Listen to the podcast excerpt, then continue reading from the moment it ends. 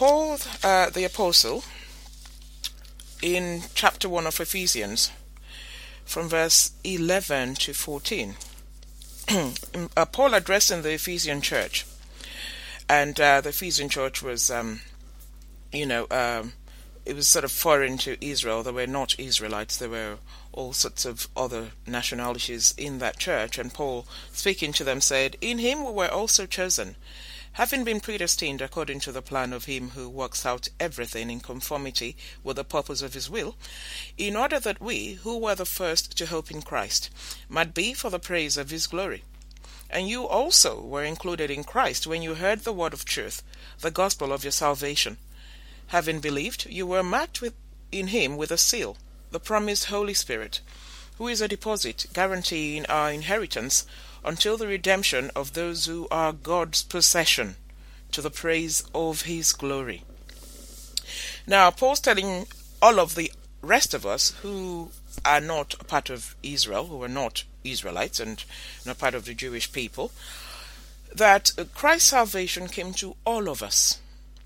Yes, Israel were the first fruits because they had a special place in God's heart, and Jesus came from amongst them according to God's ordination. So he said, Now you also have been included in Christ. You were included in Christ when you heard the word of truth, the gospel of your salvation. That is the word of truth, the gospel about our salvation. Now, there is a lot of nonsense that is being touted out at the moment. Well, started it's been around for a while i suppose always will be because even in the churches that the apostles led and founded they had problems with people who came in with all kinds of um, heresy and all kinds of demonic doctrines doctrine of demons and you know telling people a whole lot of nonsense you know teaching the people what ought not be taught just as we have today. And um, paul said you were um, Having believed, you were marked in him with a seal, the promised Holy Spirit, who is a deposit guaranteeing our inheritance until the redemption of those who are God's possession, to the praise of his glory. Now, the sole purpose of man, any any true Bible teacher will tell you, or any true servant of God will tell you, that the sole purpose of man is to bring glory to God. Because when God created the earth and everything in it, the heaven, the cosmic world, everything for us to enjoy, and created man, saying, Enjoy the works of my hands. We were supposed to enjoy the works of God's hands and bring him glory. But of course, the agenda changed because Eve got seduced by the devil into, into sinning against God. Her sense of lust was aroused lust of the eyes, lust of the flesh, the pride of life. You will be like God if you do what God has told you not to do.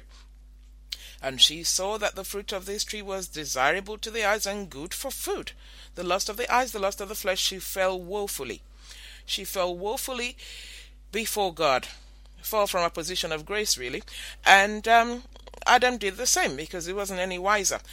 And um, and so mankind, humankind, have continued down that downward spiral ever since then. Now, God being compassionate, do not forget. Let us never forget because people seem to forget that God has the, the, the sovereignty over this over the heavens and the earth. And God can choose whatever he so desires to do. And there'll be nothing anyone can do about it all the politically correct leaders we have in the world, there'll be nothing they can do. They can't even do anything about the hurricanes. They can't even do anything about strong winds that come. They can't even do anything about earthquakes. They will not be able to do a thing when God decides to judge this world.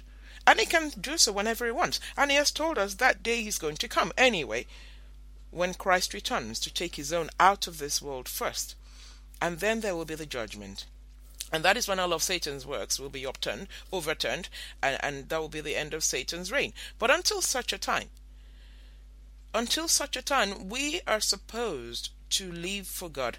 Now, when um, Adam and Eve, uh, when they sinned against God, now sin is a very deadly thing because sin will always lead to death. The wages of sin is death. The Word of God makes it clear.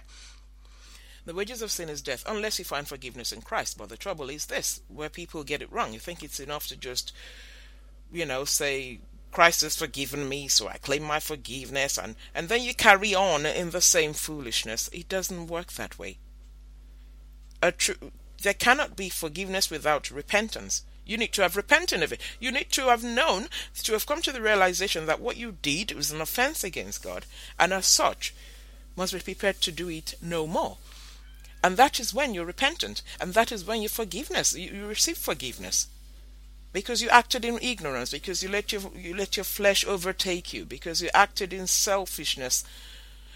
But um, people seem to think it's enough. I mean, look at the Catholic Church.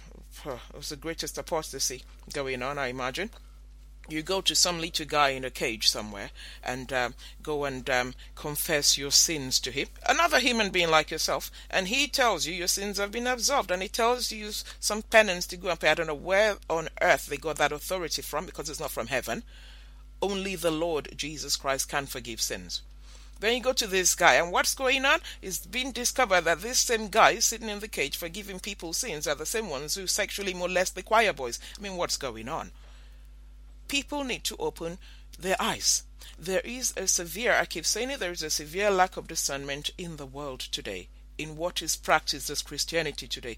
People seem to, oh, well, the majority, quite honestly, of people seem to be following blindly, don't even understand what Christianity is all about. It is not a social club, one. It is not a religious practice, two. No, it is a relationship with the Creator. A relationship facilitated through the Son of God, God the Son. He is not any less than God, he is co equal with God because he has taken your sins. He has looked at you and decided, I shall save you and I shall redeem you. I will forgive your sins. I'll take your sins upon myself. But now, in exchange for that, is the life of righteousness because you must fulfill the purpose for which you were created in the first place and that is to bring glory to God, as is said, uh, as is written in Ephesians two verse ten. For we are God's workmanship, created in Christ Jesus to do good works, which God prepared in advance for us to do. Before the creation of man, God had already marked out what we were supposed to do. Bring Him glory. It's so simple. And it's not like being in bondage or stifling as people tend to think, because a lot of people think, I don't want to be Christian, it's full of rules and regulations. No, it's not. And quite honestly, yes, God has got his precepts, he's got his commands, but believe me, they are so fantastic to obey. They are so wonderful. They are peace giving, they are joy giving, and you know, they, they give you peace within you, and most importantly, peace with God. Many Christians do not have peace with God. I mean, I always make a distinction, like I say, between Christians and believers. Christians uh, go for anyone, every member of the visible and invisible church, everyone who, you know, shows up in church. Some don't even bother, but they reckon they've inherited Catholicism or Church of England or something from their forefathers. You know, my grandmother was C of E, and that makes them Christian. That's all and sundry. Majority who, of, who, uh, of whom are unsaved anyway. But believers are those who truly believe. Because we have received the gift of saving faith. Now, saving faith is a salvation from Christ. And as a result of receiving that gift, Christ seals us, as we read in Ephesians 1 we, we, we, get we are sealed with the promised Holy Spirit. Jesus promised the Holy Spirit to, to the disciples before he left the world, and he has delivered on that promise. So in every believer is the Holy Spirit, and his deposit is guaranteed our inheritance. Is the deposit guaranteeing our inheritance until the day we see Christ face to face? So we are not in doubt of our salvation. We know we are saved. We know that no matter what happens around us, or in the world, we know it is well with our souls.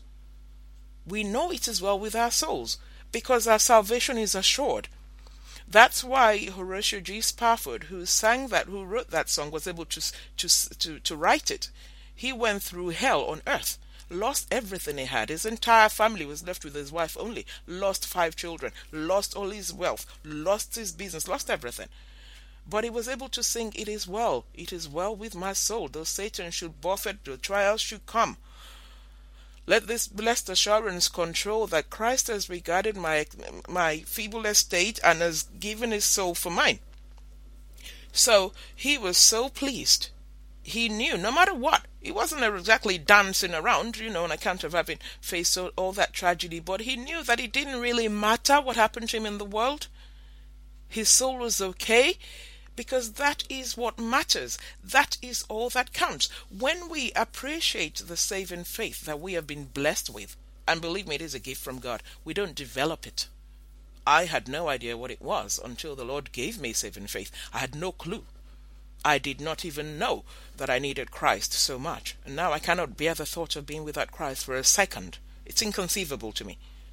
And every time I think back at my crazy past, I just say, Thank you, Lord, that I did not perish in that foolishness until you picked me up. Because it would have been catastrophic, I tell you. Uh, I would, uh, I, I had a first class ticket to hell. Definitely. And I would have received a, I would have had a front row seat, I'm sure.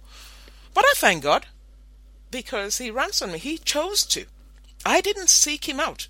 I wasn't born a Christian. I wasn't raised in a Christian home. I never knew what Christian values were. I had no clue what the Bible said. I had no idea. I was just a happy go lucky, if we can call it, member of the world, you know, filled with every kind of selfish ambition and wickedness like everybody else, and greed and lust wanting to own this, wanting to possess that, wanting to be this and be that. That's exactly what it is. You know, the channels of temptation of Satan, the lust of the eyes, the lust of the flesh, and the pride of life. You see all those things and you ought to own them. You ought to have them. They should belong to you. You look at things and you think, yes, this is beautiful. I ought to look like that. Do you know, people think they're in control. Makes me laugh when I look at the people of the world. Sadly, this now includes a lot of Christians who um, say I cannot give control of my I, I I'm not religious. I, I can't be a Christian. I can I don't see why any God if he's a loving God as you say should be should control my life. Fools. Like they have control over their lives. They're fools. Because they've got no control. Do you know what controls their lives? Or who Satan and the way he does it he does it through the systems is put in place. This is what I was saying in my last teaching. Satan has put in place a sophisticated system, and the system has a hierarchy to it. He's put in place a, an a very sophisticated, in, interesting system, but people don't know it. People just look at it as the way of the world. Yes, the way of the world is the way of Satan. People look at it, that's the way the world is.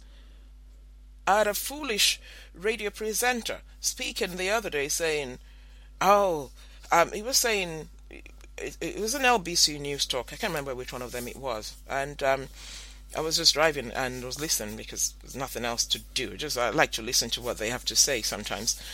And he was asking people about marriage, and he said, uh, "Is marriage a good thing?" Now, he personally thought it was a good thing. He'd been married for forty years, and um, you know, because nowadays it looks like people more, uh, uh, opting more and more for cohabiting, living together, having children, and not getting married and all that. And he was saying he wanted people to phone in as to whether or not marriage is right or wrong. And then what he said, he said, uh, if you're a religious person, please don't call in because um, you know this has got nothing to do with religion. I, I, don't care what any any faith says you know because we're living in an increasingly secular world so we want to leave religion out of it. And i thought at that point i just switched off. I thought you're an idiot you were nothing but an idiot. I mean, he thinks he's wise. He thought he was clever. He thought he was making sense, but he was dumb. This is exactly what Satan wants people to forget that God exists, people to believe now that the world is in their control. The world is not much in their control. It is via the media that you decide what you're supposed to look like. Yes, you get all the TV adverts or the radio adverts telling you what you ought to look like, what you should be eating, what you should be drinking, what you should be wearing, what kind of house you should live in, what you should what, what you should own where you should put your money, and people think they're in control. Because one advert and people are crowding in. People, you know, I mean, how many multi-millionaires and billionaires do we have in the world because they have dangled lovely looking things or items or objects or fantastic sounding ideas ideas before the people and the people have gone for it and everybody's putting everything all their all into it just to make somebody else rich while they also trying to look like that or be like that or own those things you're not in control But a life that knows God is such a beautiful life. It is a life of godliness with contentment. Yes, we also have nice things. That we we live in the world, but we are not a part of this world. So it doesn't matter what's going on around us. It doesn't matter what turmoil there is. It doesn't matter what is happening to us personally. We know it is well with our souls. People, like I was, like I said, mentioned earlier, people tend to forget that God once destroyed the earth and its inhabitants, saving only eight people, and then it started the uh, humanity all over again. People tend to forget that small thing. Do you know what? God is still the same. So this easy believism that is being touted about, where people now come to, well, they say they come to Christ, or I invited, or I gave my life to Christ, or I invited my, whatever phrase you may choose to use, and then you come and you start telling Jesus what to do, what to go, what to give you, what he owes you. He owes you nothing. You owe him everything your every breath you owe to him. And so people who have true saving faith, believers, begin to live for Christ. It's a question of this. The matter is, is very simple. It's the mystery of godliness, the Bible just calls it. You've come to the realization of your sinfulness and your need for salvation and forgiveness because you know that you're destined for judgment and death because you have walked apart from God, because you have not lived for God, because you have done nothing to bring glory to God in your past life, in your life. And so you come to Jesus and you you know you're forgiven because he's forgiven you because you've come to him in sincere repentance. Like i said earlier there has to be repentance. You cannot continue to live a worldly carnal life with foolish values and say you belong you're a part of christ. You're not. So we have a lot of people who think they're saved but they're just they're simply deluded. They are not saved. Now having been forgiven which you believe by faith you know now you've been saved because Jesus said he is giving you salvation. You shall, you will not now die, but you live with me eternally. And you consider yourself where you've been, what you've done, and Christ, and you weigh against what Christ is saying that it's okay. I will no longer hold your sins against you. I will no longer judge you you are going to abide with me eternally because you know what? I now impute my righteousness unto you before God the Creator. God, you are now a righteous person. Not because you can do any good works or because you did any or because you are able to. But I declare you righteous because I love you, because I went to the cross for you. And so now, not just that, you're not just another person in the world. You are not a sinner. You are now a saint. And not just that, you are not just an ordinary person in the world. You are now a son of God. You are co heir with me. The kingdom of heaven belongs to you. You are a son of God. So you know what? Now you can look up to heaven and you can talk direct. You can approach God. You can cry out, Abba, Father. Yes, you can ask the Lord, the Father, anything in my name. He will do it for you. Now, by saying that, a lot of people sort of mis- uh, misunderstand that, thinking they can take foolish and stupid requests before God and say, in Jesus' name. Like, you know, in Jesus' name, where to me, you know, representative of abracadabra, the magicians say, and things appear. No, it doesn't work that way. The name of Jesus is not a magic potion or a magic word when Jesus said, You ask anything in my name, it means you ask things. Your prayer is in line with my will for you. And if you don't know what that is, when you if you really have a sincere relationship with Christ, if you really have a sincere relationship with Christ, you will know what that is because you will not go before God and offer stupid prayers about how you think you need a bigger car because the pagans are driving all the big cars and you know as a child of the kingdom I really should be financially endowed so that I can serve you well and if you give me all that money I'll build you a church God don't need you to build anything for him We've got nothing to offer. Stop trying to make deals with God. It is so childish, it is so stupid, and it is futile. I hear that all the time. People make it trying to make deals with God. When the Lord does this for me, if the Lord does that for me, I will do this for the Lord. You've got nothing, nothing to bribe God with. You've got nothing to tempt Him with. So, having come to that, when you ask, when you pray, when a true believer prays, it's a beautiful thing. Because they are asking the Lord, show me your will. Renew me. Strengthen me to do that which I need to do. Open doors for me to proclaim your glory.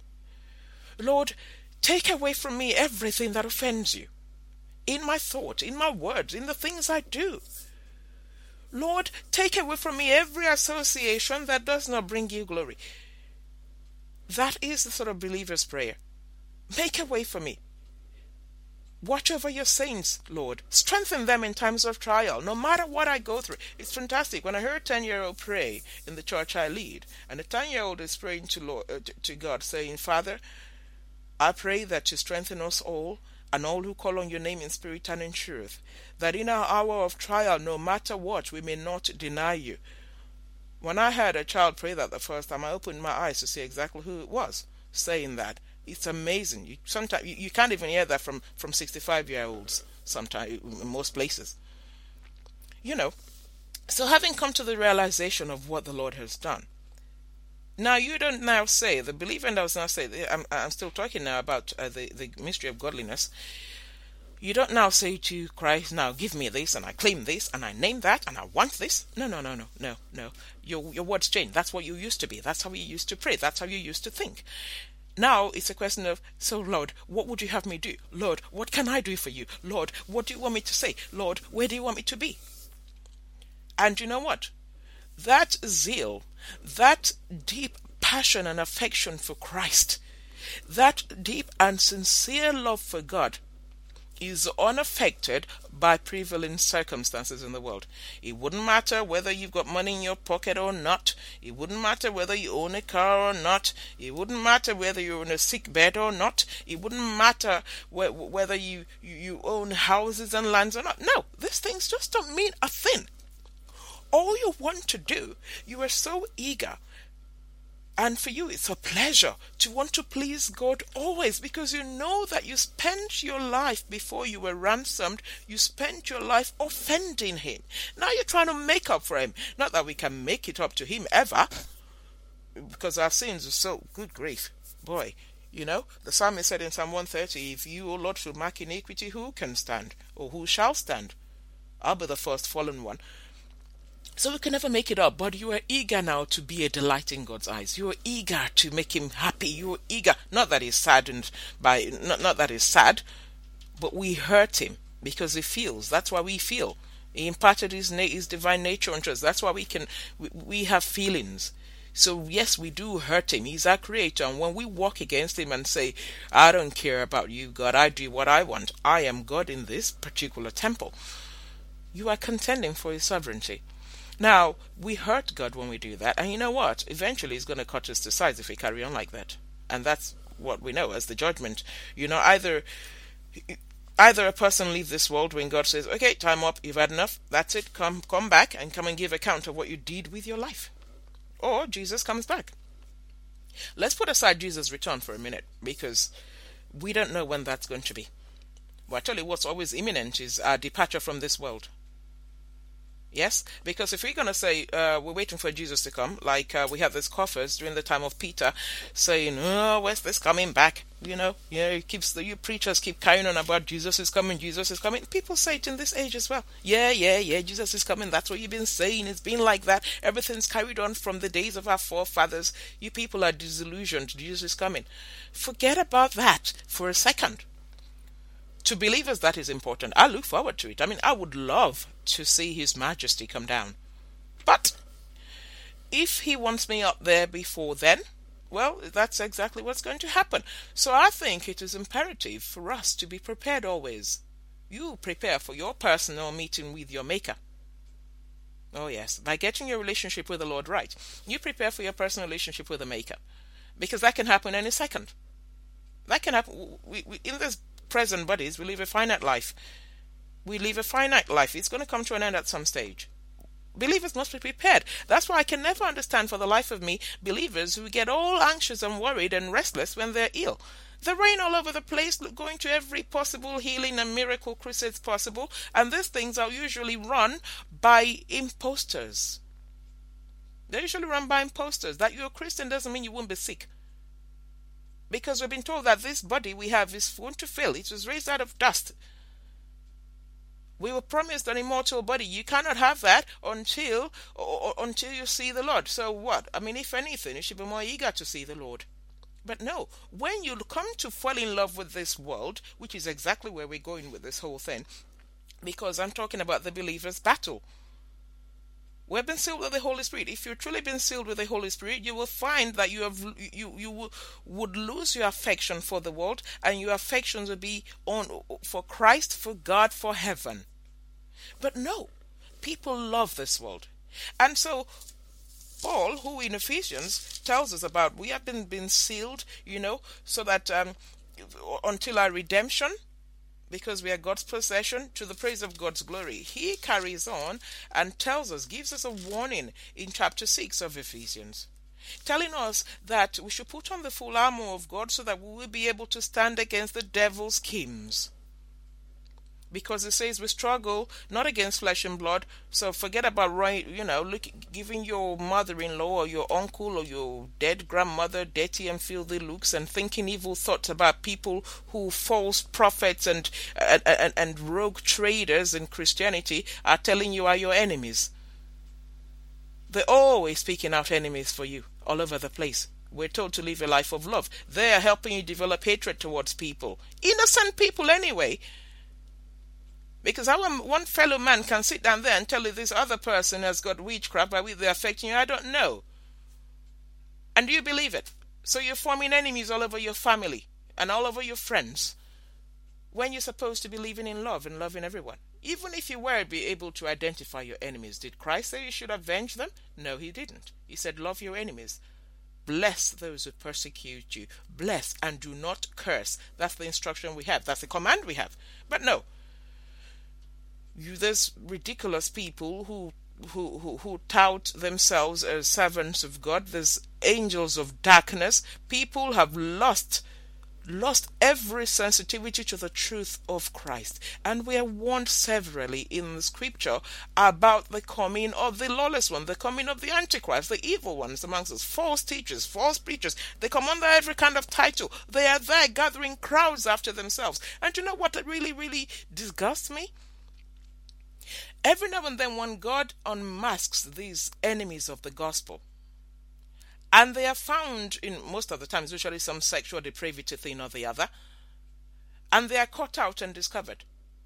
Human beings, foolish as they are, rather than acknowledge that God has just unmasked one of the impostors in his kingdom, will make excuses for them. Oh, it's the enemy rose against my pastor. It's the enemy did that. It's the enemy's work. Oh, yes. Oh, it doesn't matter what he's done. Oh, I'm just going to continue because, you know, God has said, Thou shalt not judge. Don't be stupid.